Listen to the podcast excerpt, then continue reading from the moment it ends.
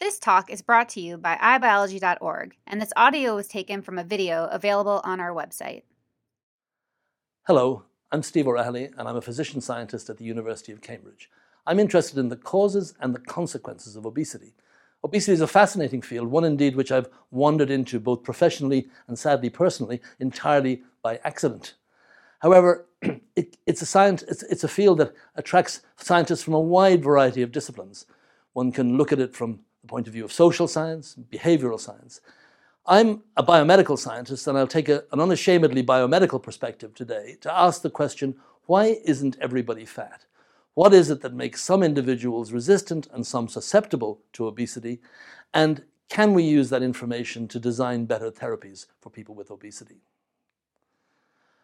Contrary to what's often thought, obesity is not a new disease. It seems unlikely that the Paleolithic sculpture of these figures was working entirely from imagination. Hippocrates, the great ancient Greek physician, had tremendous trouble managing his obese patients. He said they should eat only once a day, take no baths, sleep on a hard bed, and walk naked as long as possible. Cynics would say we haven't advanced very much further in the management of obesity. Daniel Lambert, the Leicester jailer, uh, was a great 18th century figure and the largest man in Britain of his time. And a similar 18th century uh, physician, uh, Thomas Short, opined that no age had seen more instances of corpulency than our own. So obesity is not a new disease, it's always been with us. But it has become more common in recent years. And there must be some explanations for this rapid increase in the secular uh, prevalence of obesity. I think these can be found in relatively simple explanations that most of us would understand. It's never been easier to ingest more calories. They're cheaper, they're more readily available and constantly available, they're put in retractive packages, they're advertised, and they're processed so they're less satiating and, and easier to eat more of. We're also in an environment where we, de- we, we expend less calories in both the workplace and in the domestic sphere. Other research has suggested perhaps other factors like antibiotics or environmental pollutants, or indeed our antenatal environment, our, our, mother makes us fat, or our social networks, our friends make us fat. These are all tantalizing areas of research, but none have reached, I think, a level of maturity yet to impact on public uh, uh, health policy. The best evidence, I think, for the environmental determinants of obesity is when a population moves from a place where they have a low prevalence of obesity to a place of high prevalence, and where they acquire the prevalence of obesity of the place they've moved to. And that's happened with many migrant populations uh, uh around the world. Uh, a slightly tongue in cheek uh, illustration of that is provided, is provided here. So, if we're living in such an obesogenic environment, why isn't everybody fat? I mean, if everybody had the same biology, as I suggest in the top two slides here, then if we really all have the same biology, perhaps lean people are morally superior. They just make the right choices and they keep themselves lean, and we should congratulate them, and the rest of us uh, are, are to be ashamed of the fact that we've not remained obese. Or they've just been lucky and they live in environments that tend to promote, promote leanness. Perhaps that's true. But I have another suggestion for you. Perhaps people have different underlying susceptibilities to being lean or obese. Now, that could either be impervious to environmental factors or could interact with them. In the rest of my talk today, I'm probably going to try and convince you, I hope, that people do have different underlying susceptibilities, but it also interacts with environmental factors.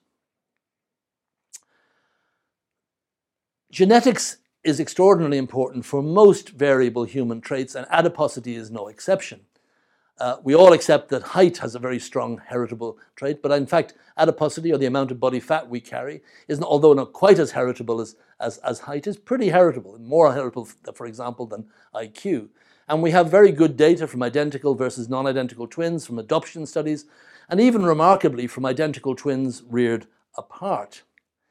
Uh, here's a remarkable study done in, eh, by American investigators, but in Sweden, uh, taking children who were born in Sweden in the 1950s and 60s, and who, as a, as a matter of policy in that era in Sweden, identical twins, or indeed twins in general, were separated at birth and brought up in different families. And what these investigators did was follow up their body weights and, and body compositions later in life to see if the individuals were more similar to the families that brought them up or more similar to the twins that they'd never seen or never interacted with.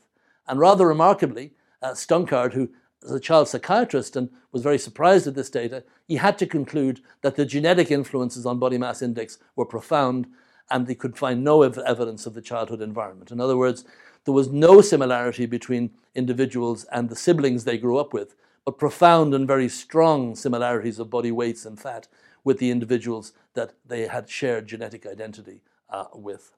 And here, from a different paper, is just a picture that helps you really get your head around this importance of heritability. On the left hand side, on the bottom, are pairs of sisters. And they're sisters who are born on the same day, but they're sisters who are, i.e., they're twins, but they're twins who only share 50% of their genes. And like you and your brothers and sisters, you all come in different shapes and sizes, and so do they. But look on the right hand side and look at individuals who share 100% of their, of their genome identical twins because they're identical twins and see the remarkable similarities in height, body composition, body shape, body amount of fat. It'd be hard to look at those pictures and say, oh, I don't think heredity is terribly important in determining how uh, much body fat uh, you have. So, how do we determine how much, how is it determined how much uh, adipose tissue one has? And indeed, the causes of obesity are actually rather simple. Our, we store uh, uh, energy largely as fat, and our energy stored is equal to our energy intake minus our energy expended over a period of time. But of course, we don't necessarily uh, have to store all that excess energy as, as fat. We can store it as non uh, fat tissue. I've often had a dream that I could go out for a big curry in the evening and instead of putting on weight on my waistline, I could put it into a vigorous beard growth that I could cut off in the morning. But sadly, my body is not designed that way. Our body is designed to store fat in fat tissue. It's the professional storage tissue that's there to be able to store fat efficiently because adipose tissue triglyceride is a very efficient uh, store with very little water, so we can store it at the, at the lowest possible weight uh, and, and, uh, uh, and store it so that it can be released slowly when we need it, when we, in our evolutionary terms, when we went through periods of less availability of, uh, of, of energy. So we get through a remarkable amount of food in our lifetimes. And we don't get through the same amount every day. We have oscillations throughout the day of, of availability and, uh, and, and what we do and our physical activity. And yet we don't tend to oscillate in weight between supermodels and, and, and, and opera divas. We tend to stay within relatively uh, stable uh, uh, uh, parameters, most of us. And so that implies that there must be some form of regulation going on. And the first clues for that came from uh, experiments in rats done by both Gordon Kennedy in Britain and workers in the United States in the 1940s and 50s, when they did very simple experiments. So if you take a rat, a rat basically grows constantly, doesn't really stop growing. So if you see a big rat, it's an old rat. Uh, and uh, if you take a rat and deprive it of 50% of its calories, and, and, and, it will lose weight. And you then put it back in its original cage with, the, with, the, with its abundant food, and it rapidly eats and gets back to exactly where it would have been on the trajectory if you'd let it go there in the first place. So it knows where it wants to be in terms of its amount of energy storage. And these are really the first very simple but clear experiments that there was something controlling the amount of energy stores in, in the mammalian body. What organ in the body do we think is sensing those? What, what, what, would, what organ, if it went wrong, would, would those energy storing mechanisms, uh, uh, uh, where, where, would, where would that impact be? Well, we learned that first, I think, from German physicians in the 19th century who had patients who developed tumors in the hypothalamus. And those patients went from being lean to being obese to being overeating, so called hyperphagic. Uh, and when they died, they discovered that they had tumors in this specific area of the brain, the hypothalamus. The first pointer to the fact that this was the area of our bodies which was concerned with the long term regulation of our body weight. And to take that science further, scientists in the early part of the last century tried to create lesions in this tiny area of the brain, the hypothalamus. And by, if, you, if you lesion the middle bit, the so called medial hypothalamus of a rat or mouse, you get a, an animal that eats a huge amount and becomes very fat. If you move the needles micrometers to the side and lesion the lateral parts of the hypothalamus, you can create a perfectly healthy animal that will drink and interact and see, but will, will never eat again, will never initiate an eating behavior. So, this tiny bit of the brain is crucially important for the control of eating behavior. I think the crucial first experiment in the modern obesity era was really done by, uh, by Hervey, a scientist here in, in, in Cambridge in a small lab in the center of town. And he did a so called parabiosis experiment.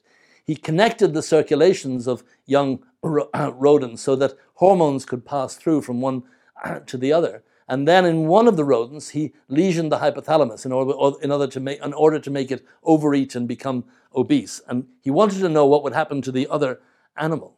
And indeed, what happened to the other animal is it stopped eating or lost interest in eating and lost a huge amount of weight.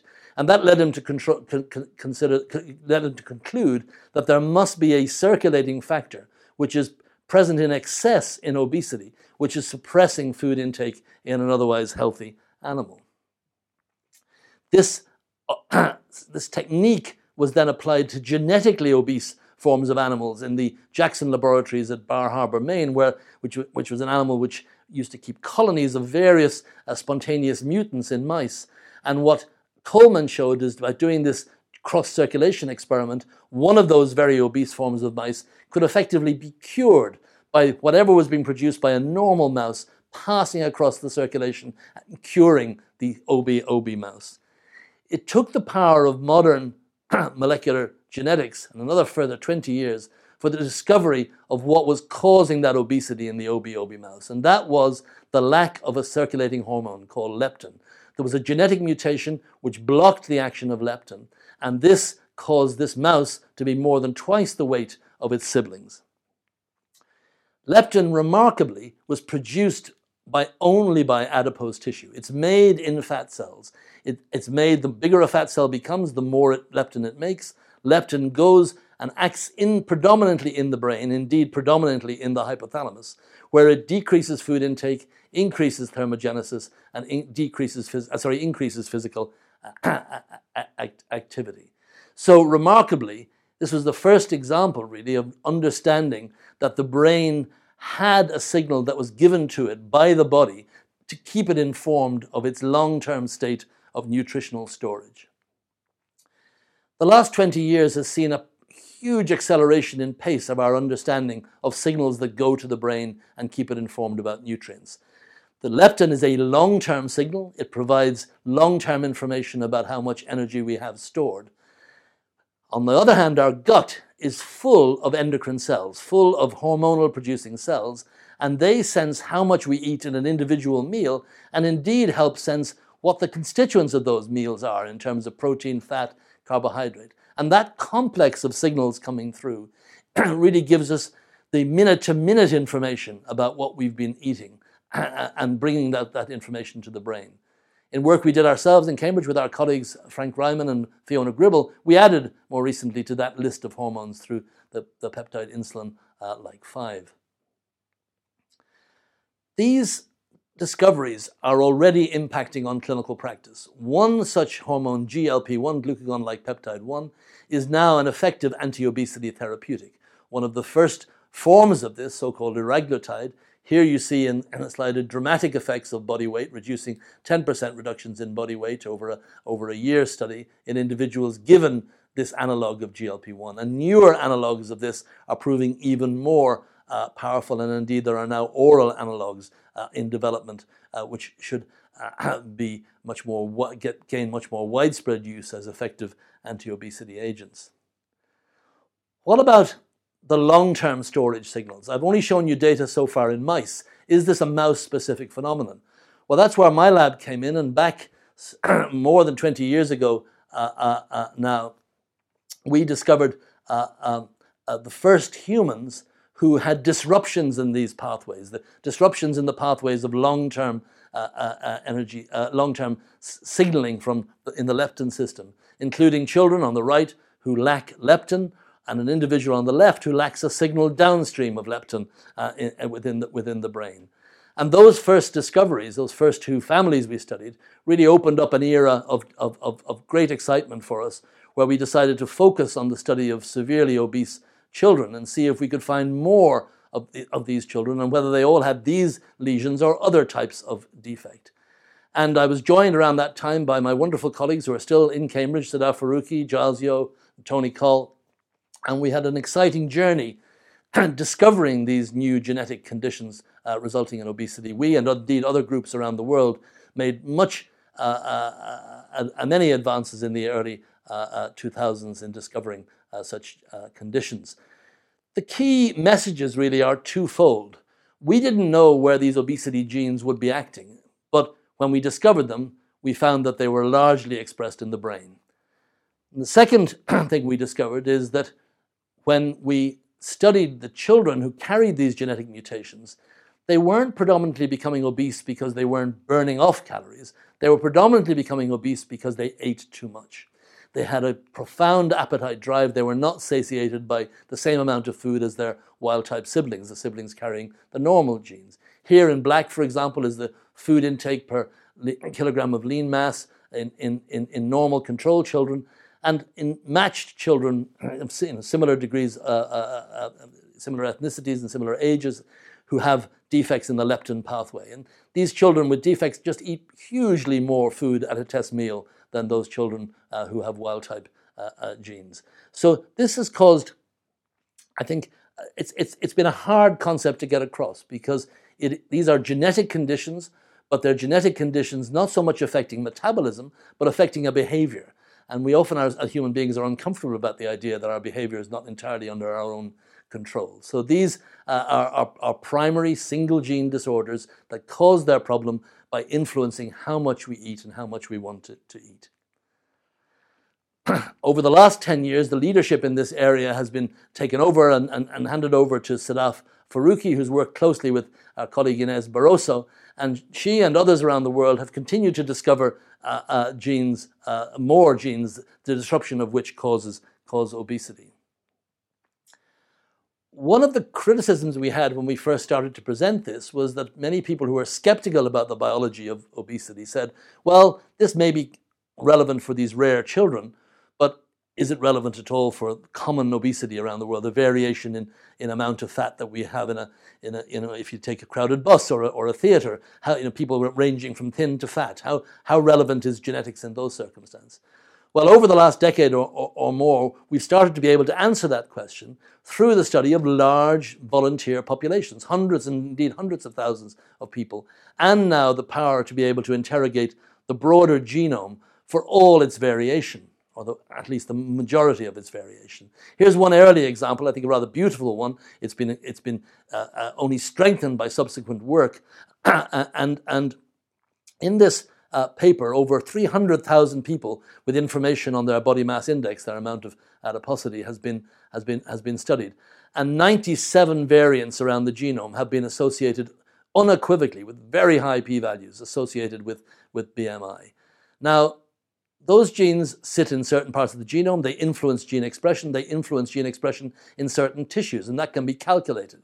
So, what we have on the x axis of this graph is a range of tissues.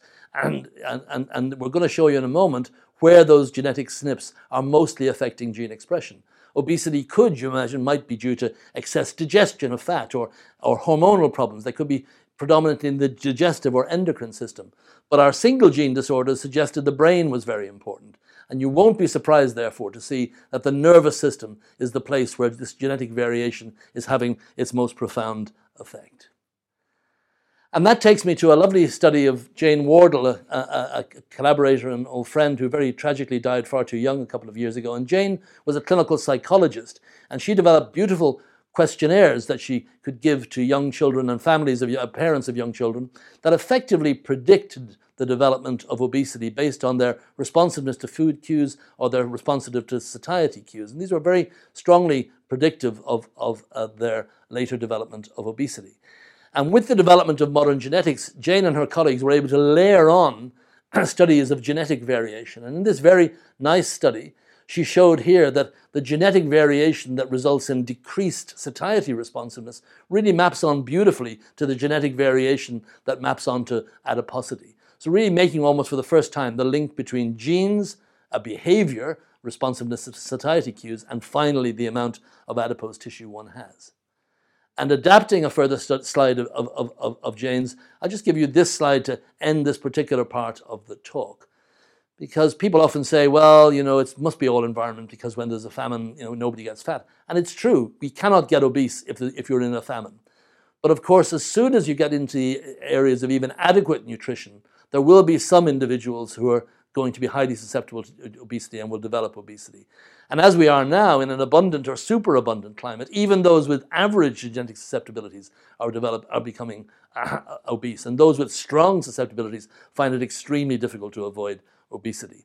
And what the precise work we've done defining the nature of the genes suggest is that those genetic variants are affecting appetite genes predominantly. And that should, I think, influence our public policy in terms of making the environment less obesogenic and less uh, providing continual stimulus to food uh, in, in, intake uh, throughout our daily lives.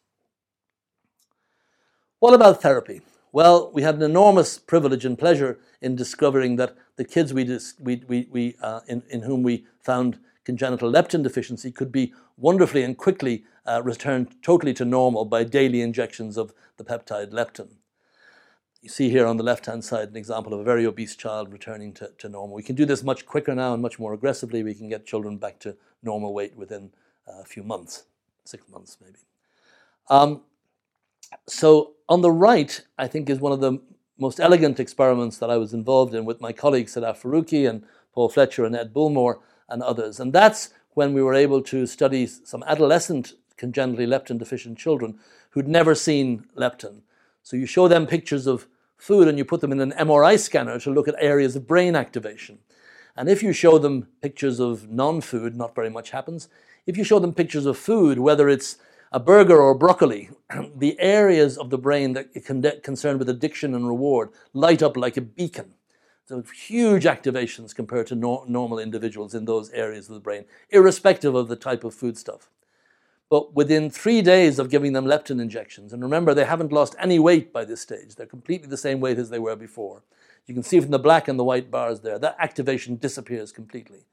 So here we have a little molecule coming from our fat cells going all the way to our brain and having profound influences on how our brain is thinking and perceiving even visual images. So, all of you listening here, this is happening in you right now because everybody who has no leptin is essentially a food seeking missile. The absence of, of, of, leptin turns your brain entirely into the thinking about food.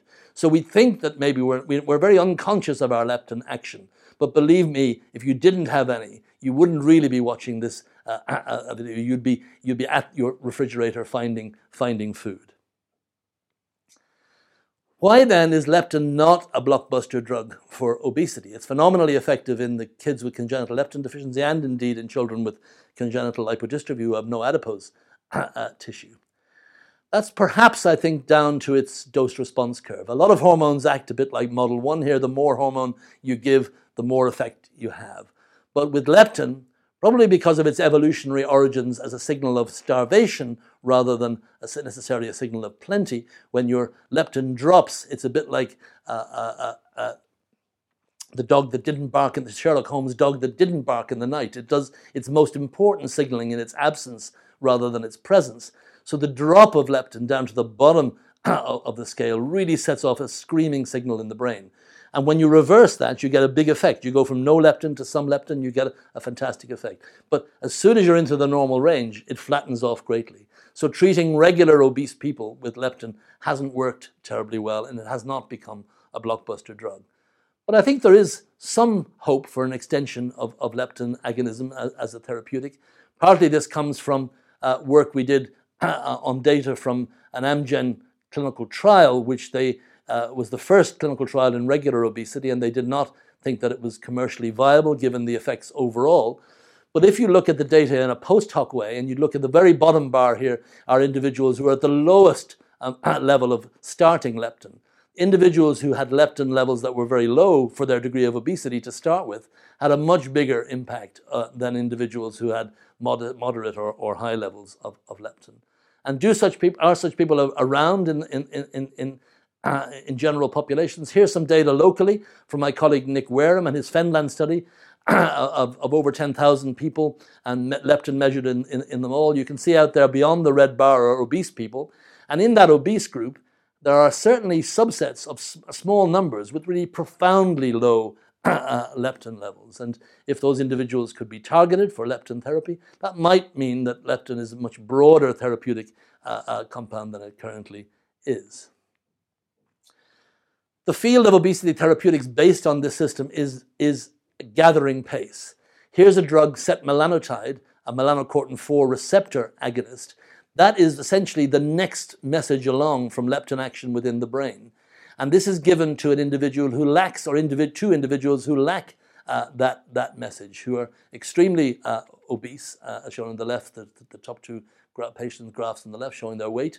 And here on the, on the right, are uh, in, the, in the solid line, is the body weight in response to using daily injections of this uh, uh, artificial ligand. And in both cases, the weight goes down phenomenally. There's a, a cessation of weight loss when individuals uh, have stopped therapy for a short period for a different reason, and the weight went back up. Uh, their appetite scores are shown in the blocks, and you can see that, that this is having a really profound effect.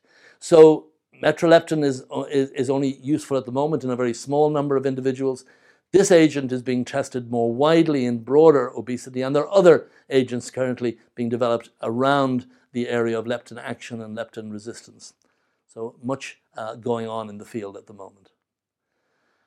So, in the final part of my talk, I'll ask about the biology of obesity and its relevance to obesity as a public health problem. I mean, is obesity, for example, like smoking? We've done very well on, on, on smoking. Uh, we've done well on smoking by individual and population behavior through a range of uh, of techniques informing, facilitating, incentivizing, even coercing uh, in, individuals with smoking, and we've made a big impact. But the difficulty with obesity is that food is the, is the issue, not cigarettes, and we all have to eat. So it's not as simple as simply stopping a, a single behavior. I think a more useful analogy is that of hypertension. When I was a young doctor, the wards I, I, I used to walk were full of patients with the uh, end stage consequences of uncontrolled and undetected hypertension. And now, as a doctor, I rarely see that in the hospital wards. It's a problem that effectively has been, not, if, not, if not cured, but hugely ameliorated. So, how did we do that over, over a, a time period, a relatively short uh, time period? Well, let's look at hypertension and let's compare it with obesity. Hypertension is simply the high end of a blood pressure uh, distribution, and obesity, the high end of an adiposity distribution, and we choose an arbitrary cutoff point at a, at a point at which we know you get adverse health benefits to the right of that, of that curve. Uh, adverse health disbenefits to the right of that curve. But if we look at what we've done with hypertension, we can take a historical perspective. We can uh, look at the 1940s or even before the 1940s and the only thing you could really do with someone with severe hypertension was give them a low salt diet, the so called rice diet. Intolerable beyond a few weeks. People really hated it. It did bring their blood pressures down, but it didn't, they really couldn't tolerate it. Then in the 1940s, uh, surgical approaches were taken, cutting the sympathetic chain in the neck. Yes, could be effective, but caused severe postural hypotension. Some people could never stand up again. Then in the 1950s, drugs were developed with severe side effects. They did have some efficacy, but they were very toxic. And gradually, some better drugs started to be developed. And then in the 70s and 80s, we began to understand more about the physiology of blood pressure control, the role of the kidney, the role of the renin-angiotensin system. And now, from the 70s onwards, we have a panoply of different drug agents, all targeted largely on disease mechanism, and now available uh, in, as generic and cheap uh, agents. And really, effectively, there's almost nobody whose blood pressure cannot be controlled by an effective combination of those drugs. So, is there an analogy with obesity? I think there is. We can, like the low salt diet, demand that people take extremely demanding diets and exercise, and many people can for short periods of time, but it becomes very difficult to sustain that over long periods of time. We can undertake bariatric surgery, probably underused in this country. It is very effective in severe uh, cases, but nonetheless not really applicable across the board. Then we went through a phase of developing drugs which either didn't work or if they did work were very toxic. So that was a very bad phase of anti obesity drug development. But now, a bit like hypertension, we're beginning to get to agents which may uh, start to be used more widely and with, which have a reasonable efficacy and safety profile.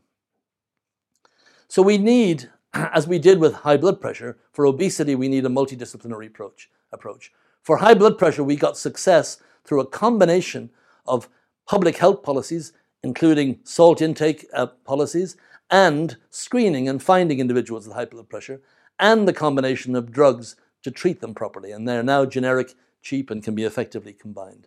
I think similarly for obesity, we're going to need strong public health measures focused on prevention, and we're going to need the selective use of cheap, safe, effective, and safe medications, probably in combination.